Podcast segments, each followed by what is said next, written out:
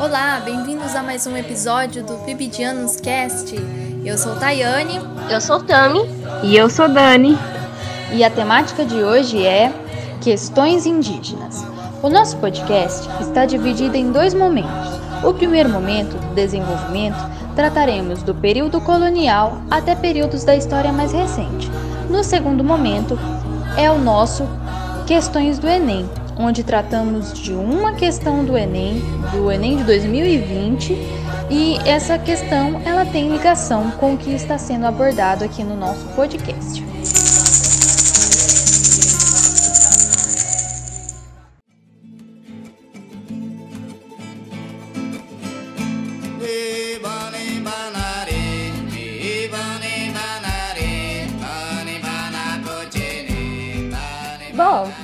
Primeiramente, a gente vai começar falando sobre como os europeus enxergavam os, os povos indígenas dentro do período colonial. Bom, a gente já pode começar falando sobre o termo índio. Bom, por exemplo, ele foi utilizado para definir uma variedade de grupos e culturas nativas que eram muito distintas entre si.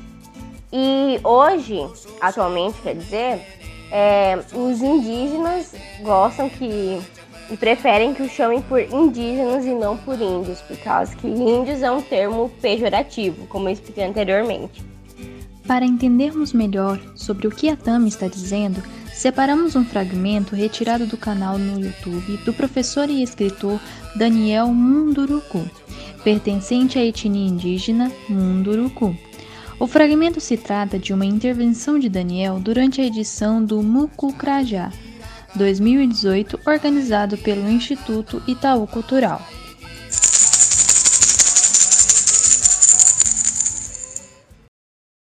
A gente tem que levar em consideração que as populações indígenas, que são populações ancestrais nesse país, mas elas só ficaram visíveis a partir dos anos 70, efetivamente. E ficaram reconhecidamente visíveis em 1988, portanto, 30 anos atrás. Nós temos todo esse tempo anterior eh, sendo, sendo invisibilizados e colocados, recaídos sobre nós uma palavra, um apelido, não é? E você sabe que os apelidos não dizem quem a gente é. O apelido normalmente diz o que as pessoas acham que a gente é. Por isso, o apelido bom é aquele apelido que é, mostra, aparentemente, que o outro tem uma ausência, uma falta, né? Por isso é gordo, é magro, é branco, é preto, é pobre, é rico. É sempre uma, uma alcunha, né? como diriam os policiais, né? é sempre uma, uma forma desqualificada de, de chamar o outro. A palavra índio é uma palavra que está no nosso vocabulário, também no vocabulário dos povos indígenas, porque é algo que foi sendo repetido à exaustão.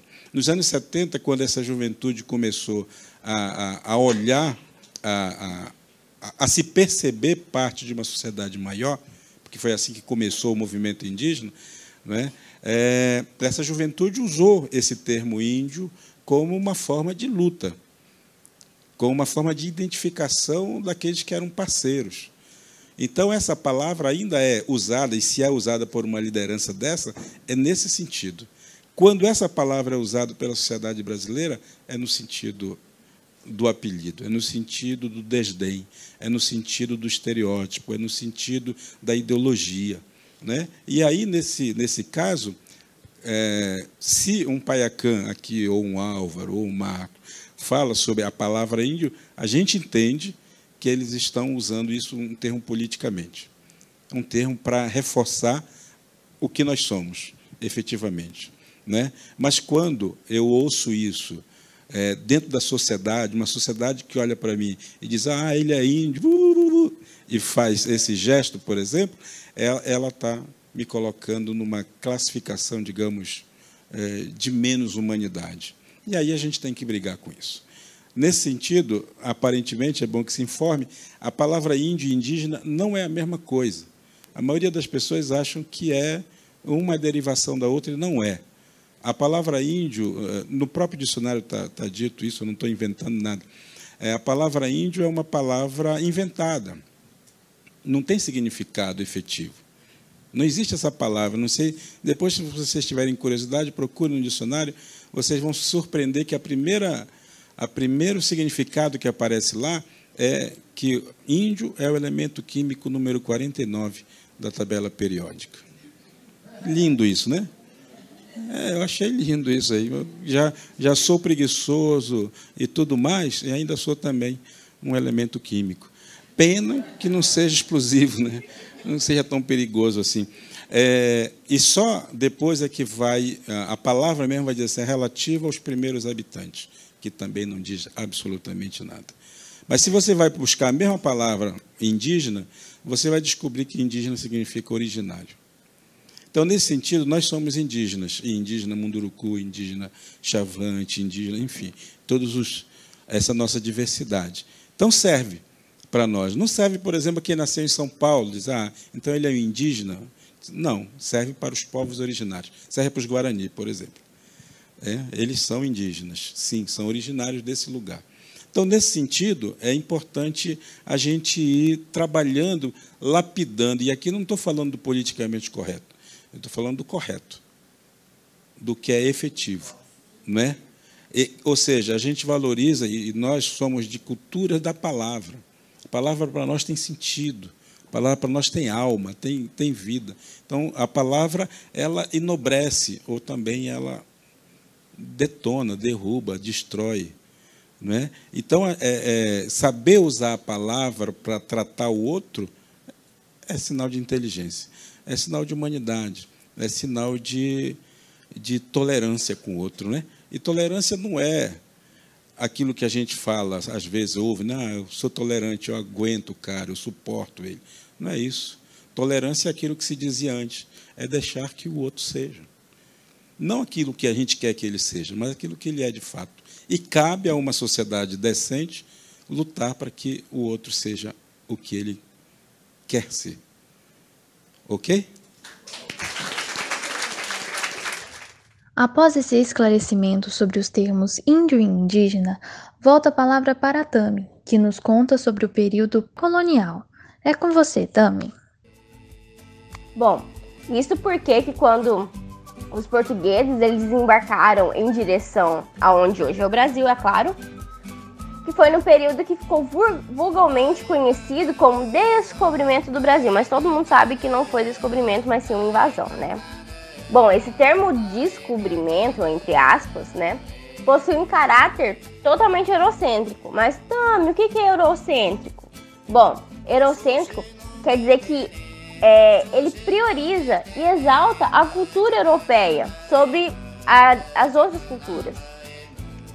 E isso a gente vê no termo índio, que é um termo pejorativo. Bom, os portugueses eles ficavam, ficaram impactados com a presença dos indígenas, já que não havia relato sobre essa parte da humanidade, principalmente dentro da Bíblia, que era, era o livro que conduzia significativamente a vida da sociedade europeia naquele período. Bom, e pelos europeus não entenderem ou não estarem dispostos a respeitar aqueles povos, aquelas terras e até as políticas daquele povo nativo?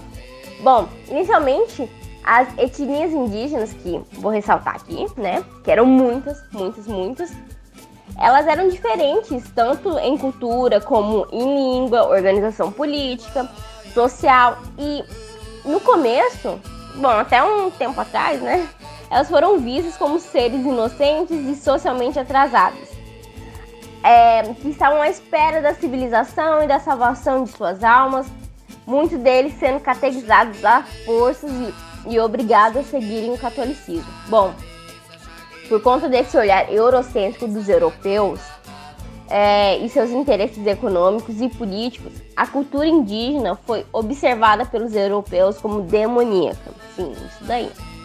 Sendo que os indígenas eram seres inferiores aos portugueses e nisso eles subjugavam eles como escravos naturais.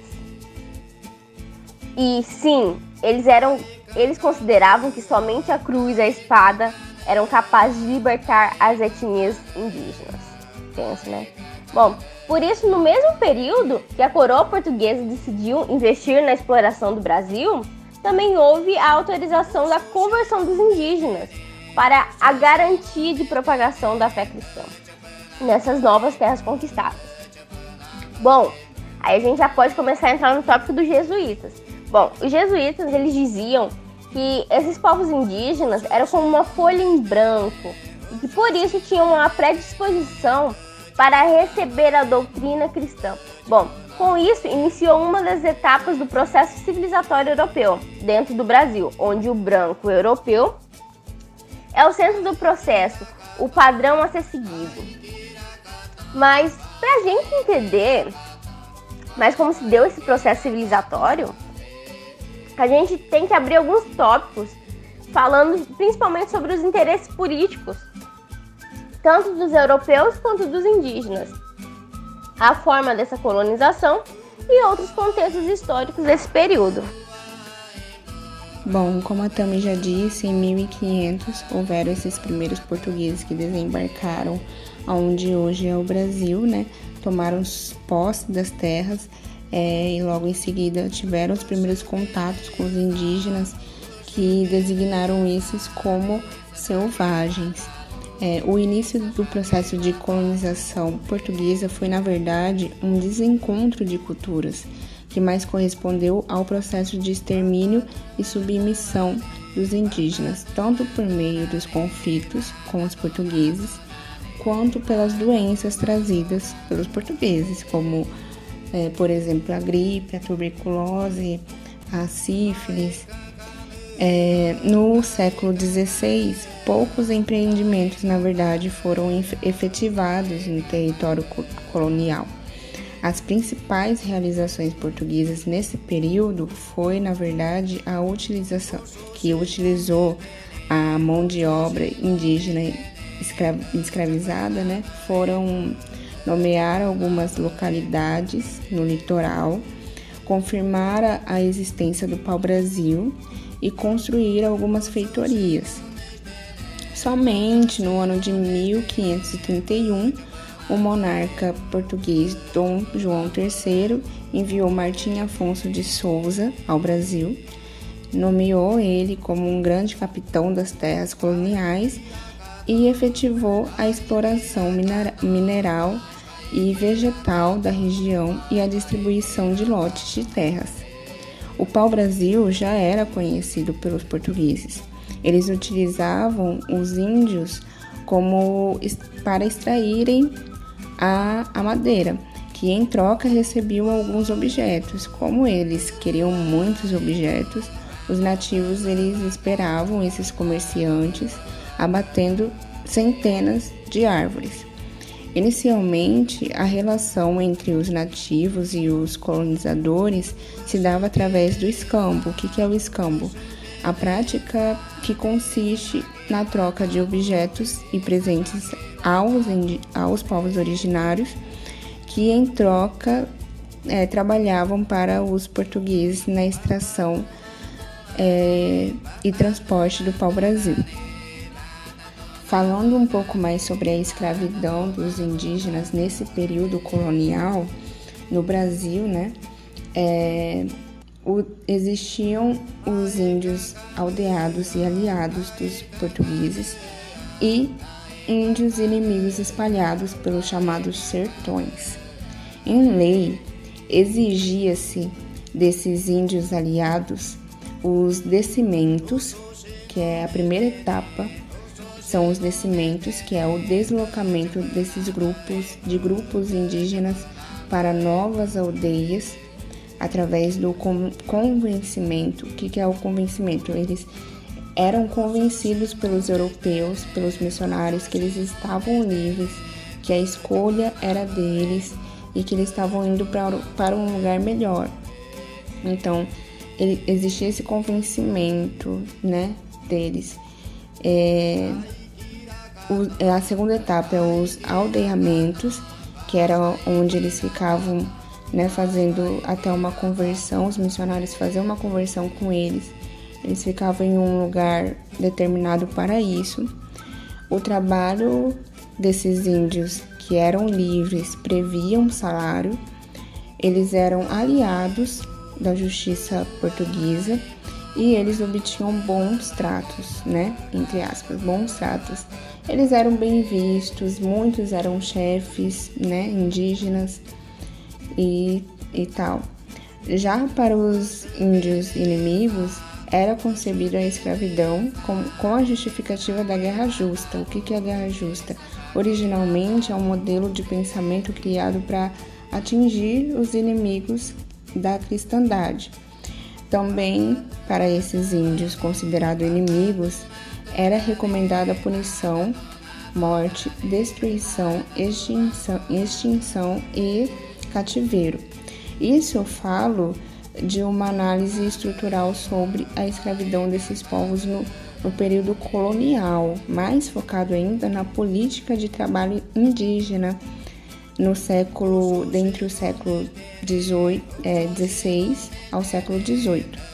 Esse sistema de escravidão vai se alterando principalmente com a chegada dos diretórios. O que, que foi a chegada dos diretórios? Foi uma lei caracterizada por uma série de diretrizes e a serem seguidas nas colônias portuguesas.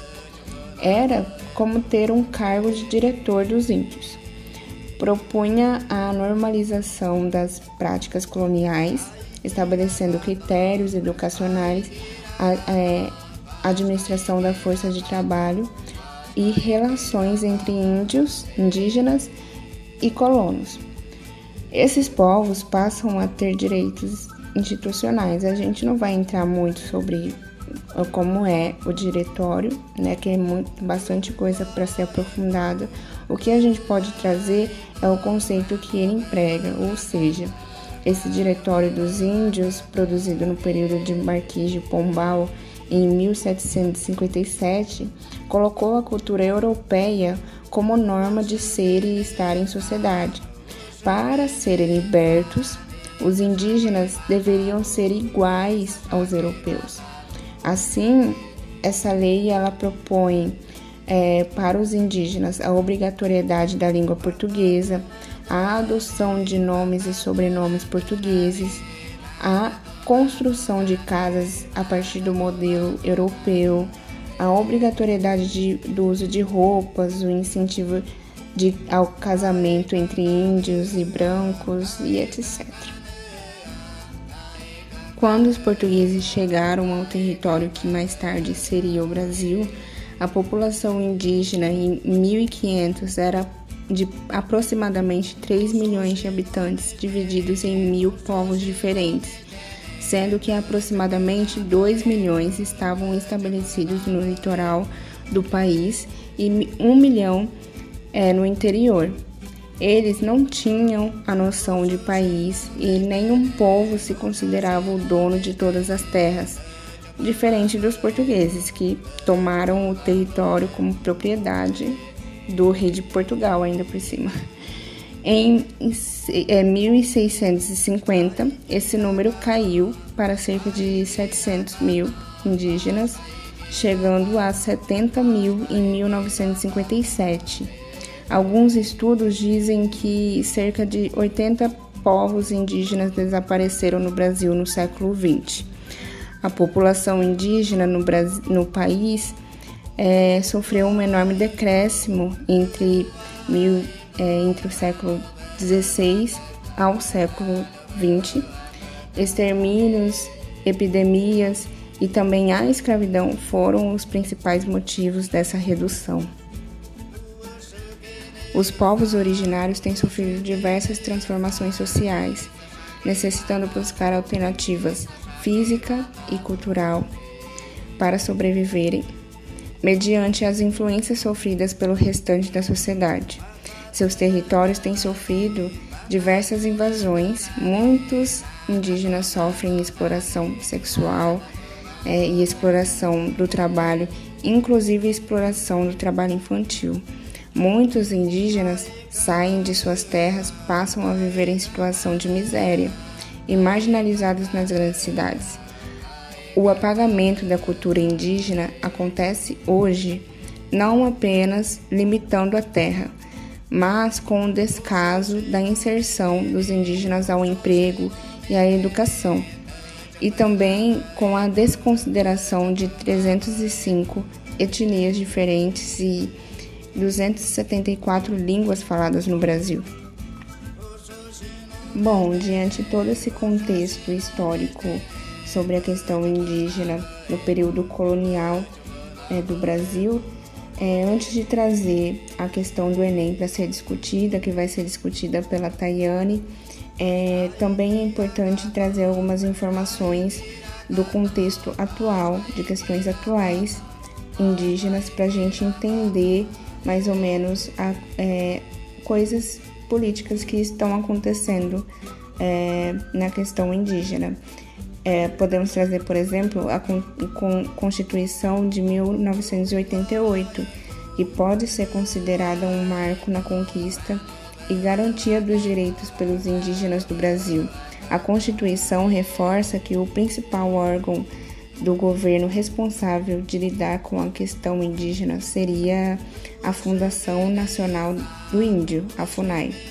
Na teoria, a FUNAI deve identificar, demarcar e monitorar as terras indígenas e também prestar apoio e proteção social.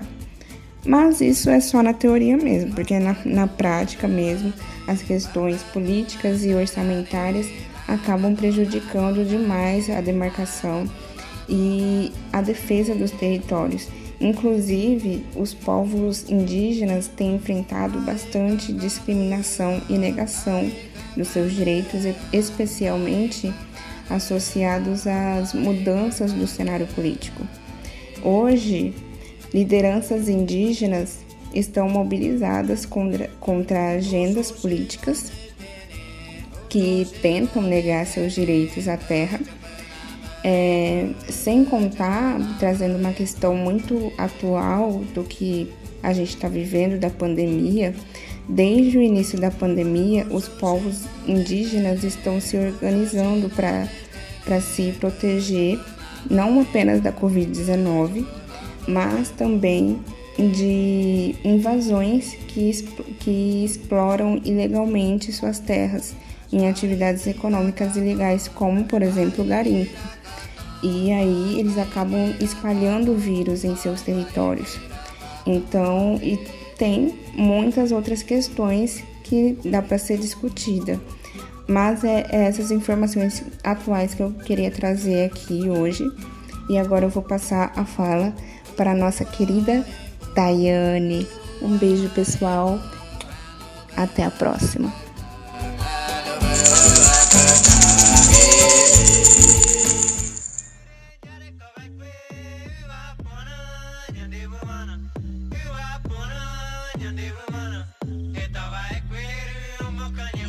E no nosso Se Liga no Enem de hoje, trataremos a questão 53 do caderno rosa, 63 no branco, 75 no azul e 72 no, no amarelo. Lembrando que nós estamos tratando aqui nessa série de podcasts do Enem de 2020, tá?